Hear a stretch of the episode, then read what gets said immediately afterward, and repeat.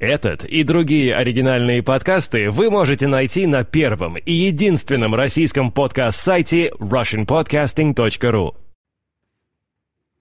Проект «Свит. Сказки для взрослых и детей» представляет «Перлы из жизни». Случай на турбазе. История взята на странице ziza.ru. Автор, к сожалению, не указан. Читает Олег Шубин. Случай на турбазе. Довелось мне в начале 80-х поработать инструктором по туризму на одной из многочисленных волжских турбаз. Кстати, почему они назывались турбазами, а не домами отдыха или санаториями, для меня загадка до сих пор. Контингент там очень был далек от этих одногорбых верблюдов, которые днем и ночью от Карпат и до Курил. Обычные отдыхающие. Жили мы в стандартном щитовом домике, громко именуемом коттеджем, коих на территории турбазы стояло несколько десятков. Разбросаны они были в беспорядке среди живописного леса. Жили втроем. Я, еще один инструктор, Антон и Леха, спасатель. Время, свободное от организации досуга отдыхающих, каждый проводил в зависимости от собственных пристрастий. Но сводилось все в основном к двум интересам – выпить и пофлиртовать с отдыхающими. Антон имел постоянную пассию – Лену, официантку из столовой. Но главной его страстью все-таки была не она. Если где-то брезжила хоть какая-то перспектива халявной выпивки, женщины отодвигались для него на второй план. Леха, наоборот, использовал любую возможность закрутить романтик. Отдавался этому полностью и всей душой. Являясь беспросветным романтиком, в каждую свою очередную пассию влюблялся по уши, чуть ли не до предложения жениться. Плевать, что длилось это от одного до пяти дней. Главное же отношения из-за чего терпел постоянные насмешки со стороны Антона. Я же, будучи малолетним сопляком, набирался опыта у старших, кидаясь поочередно то в одну, то в другую крайность. То беспробудно квасил с Антоном, то таскался вместе с Лехой за каждой юбкой. Проблемы, куда вести девушку, когда знакомство достигало нужных высот, у нас не возникало. К себе, естественно. Чтобы не случалось накладок, у нас было заведено правило – если кто-то приводил в номер даму, в окне рядом с входной дверью вывешивалось полотенце, как сигнал остальным, что тут сегодня занято, и идите ночевать куда угодно. Никаких особых проблем это не вызывало. Теплой летней ночью на турбазе хорошему человеку найти уютный уголок не представляло труда. История, о которой пойдет речь, началась обычным поздним июльским вечером. В полумраке турбазовской дискотеки Леха познакомился с очередной своей страстью на всю жизнь в основном на ощупь и по запаху, потому что неверное освещение танцплощадки не позволяло рассмотреть подробности. Но Леха верил своей интуиции, справедливо полагая, что страшнее его последнего увлечения быть уже ничего не может. Будучи ужасно сентиментальным, за время работы на турбазе Леха, тем не менее, четко усвоил одно. Время здесь течет совсем особенно. 20 дней для приехавшего на отдых пролетают как один, и все эти туристы, независимо от предыдущего опыта, и жить торопятся, и чувствовать спешат. Поэтому лирические отступления и процедура ухаживания не должна растягиваться более чем на несколько часов. Иначе твое место достанется другому. Поэтому, когда дискотека закончилась, Леха уже вел свою находку к нашему домику. Выпить чашечку чая. Ну или показать девушке свою коллекцию наград за спасение на водах. В этот злополучный день, часа в три, мы с Антоном вернулись из трехдневного водного похода, куда водили группу туристов. По прибытию на турбазу Антон с компанией новообращенных водников принялись это событие яростно отмечать. Я тоже принял участие, но в разумных пределах. Кому-то ведь нужно еще было тащить Антона по окончании пирушки. Пьянка закончилась под вечер, аккурат, когда с танцплощадки донеслись первые звуки музыки – Дотащив Антона до нашего домика, я сбросил с его кровати матрас на пол возле стены. Во-первых, Антон по пьяни имел привычку падать с кровати. Во-вторых, на полу было не так душно. Пристроил в изголовье извлеченный из холодильника бидон с пивом. Все. Душа моя была спокойна за коллегу, я закрыл номер на ключ и пошел искать приключений в злачных местах турбазы. Вернувшись часа через три, с удивлением обнаружил висящее возле двери белое полотенце. Сигнал. Может, Ленка пришла к Антону, подумал я, и, пожав плечами, отправился коротать ночь к Сане-бармену. Бар на турбазе работал до последнего посетителя, а потом можно было спокойно отоспаться на мягких кожаных диванах, что я и сделал. На утро, вернувшись в номер, застал своих приятелей в растрепанных чувствах и узнал от них о событиях прошлой ночи. Когда Леха привел свою спутницу в коттедж, отпер дверь и хотел зажечь свет, та жарко зашептала ему в ухо. «Может, не будем свет зажигать? Я стесняюсь». Забыла, видимо, что пришла всего лишь взглянуть на комплект геройских Лехиных наград. Леха не возражал. Внутри было хоть глаз кали.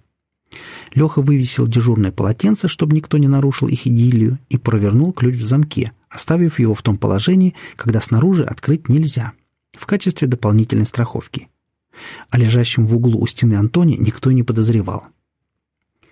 Повозившись немного в темноте, парочка оказалась в Лехиной постели. И вот, когда пик страсти был уже далеко позади, и Леха ворковал расслабленной подружке о своем обретенном счастье и любви до гроба, откуда-то снизу, из угла, раздался металлический звук крышки обидон, и хриплый голос Антона натреснуто произнес. «Ну что, голуби сизокрылые, пиво теплое будете?» Оказалось, что Антон давно не спит и с любопытством наблюдает происходящее. Предугадать реакцию девушки не мог никто.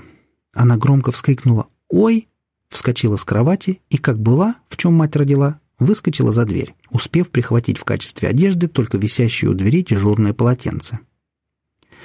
Всю оставшуюся ночь до рассвета, вдрызг разругавшись с Антоном, Леха лазил по турбазе в поисках сбежавшего счастья, вспугивая из кустов многочисленные парочки. Дважды чуть не был бит разгоряченными кавалерами. Восемь раз был обозван маньяком. Вернулся, естественно, ни с чем. Извинился перед Антоном. Тот сказал, «Ага, хорошо еще, что меня не угораздило предложить вам пиво в разгар страсти. Видишь, у нее реакция какая. Пришлось бы скорую вызывать». Сели мы втроем и стали чесать репы, как помочь Лехиному горю и обрести потерянную любовь. Антон успокаивал. «Да ладно, встретишь ты ее. В столовую-то она ходит. Ну, покараулишь денек». «Как? Как?» — заламывал руки Леха. «Я же ее в лицо не знаю». Имя, где живет, из какой группы, возраст. Не знаю. Мы на танцплощадке познакомились. Лет восемнадцать, стройная. Нормально. Ну, хоть какие-то приметы. Она, она такая. Все понятно. Тонкая, возвышенная, романтичная. Это мы поняли. У тебя разве другие когда были? Ладно, будем исходить из материальных соображений. Глянь-ка, что там за шмотки от нее остались. Леха вытащил из кучки вещей джинсы, развернул их и прочел название — Джинсы рифле. Райфл, деревня, поправил его более практичный Антон. Фирма. Практически новые. Семи лет не ношеные. 150 рубликов на толкучке у барык. Маечка, опять же, Мадейн не наша. Ветровка, купальник. Ну, в этом я не понимаю. Короче, за такими шмотками она сама притащится. Ну, не дура же она все это оставлять. «Какой же ты...» — споткнулся Леха. Слово «меркантильный» он не знал. Тогда оно еще было не в моде. Куда? Куда она притащится? Мы ж сюда в темноте шли. Сто домиков, и все одинаковые. Ты что, ей не представился? Жильтмен хренов. Затащил девку в постель. Ни ее имени, ни своего. И он меня после этого развратником называет. В конце концов, у нас родилась идея написать объявление и повесить в столовой при входе, на самом видном месте. Девушку, оставившую личные вещи, просим зайти в номер инструкторов. Домик такой-то. Кому надо, решили, тот поймет. Сказано, сделано. Сидим после обеда, ждем результатов. Леха изнервничался весь, в предвкушении встречи. «Она не придет, она не придет», — заладил. «Ну, — говорит Антон, — тогда я ее штаны Ленке подарю». «Нет, тогда тебя на них удавлю», — злится Антон. страдалец, сиди и молчи». Когда мы уже отчаялись, где-то через час, как гром среди ясного неба, раздался стук в дверь. Совсем не робкий, надо сказать. «Войдите!» — крикнул Антон, поскольку Леха лишился дара речи. И в комнату вошла, вплыла, как бы поделикатнее писать, протиснулась боком. Дама. Лет под пятьдесят. Размеров? Ну, вот чтобы вам было понятнее, представьте себе Валерию Новодворскую в синеньких шортах и маечке-сеточке в мелкий цветочек. Представили? Вот. Со словами «Молодые люди, это вы писали объявление?» И вошло это чудо. Леха сидел на кровати и только поэтому не упал, но челюсть у него отвисла, и глаза полезли из орбит. Антон впился зубами в край пивной кружки, чтобы не захохотать в голос.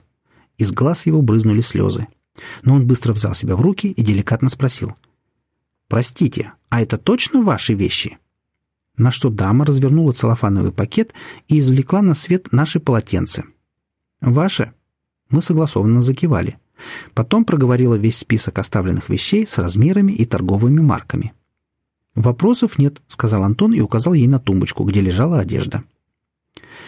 В полной тишине, при абсолютном молчании, дама собрала в пакет вещи и положила на их место наши полотенца. Мы с Антоном, красные от напряжения, чтобы не заржать, смотрели то на Леху, то на эту диву и ждали, что же она предпримет. «Молодая, значит», — читалось в наших глазах. «Стройная, лет восемнадцати». Но Леха был в полной прострации. Дама произнесла «до свидания» и направилась к двери. И в тот момент, когда дверь за ней уже закрывалась, из меня вырвалось таки предательское сдавленное «хи-хи». Дверь снова приоткрылась. Дама полуобернулась. Обвела нас высокомерным взглядом, остановила их почему-то на мне и голосом Фаины Раневской произнесла — я, молодой человек, не хихи. Я мама этого хихи.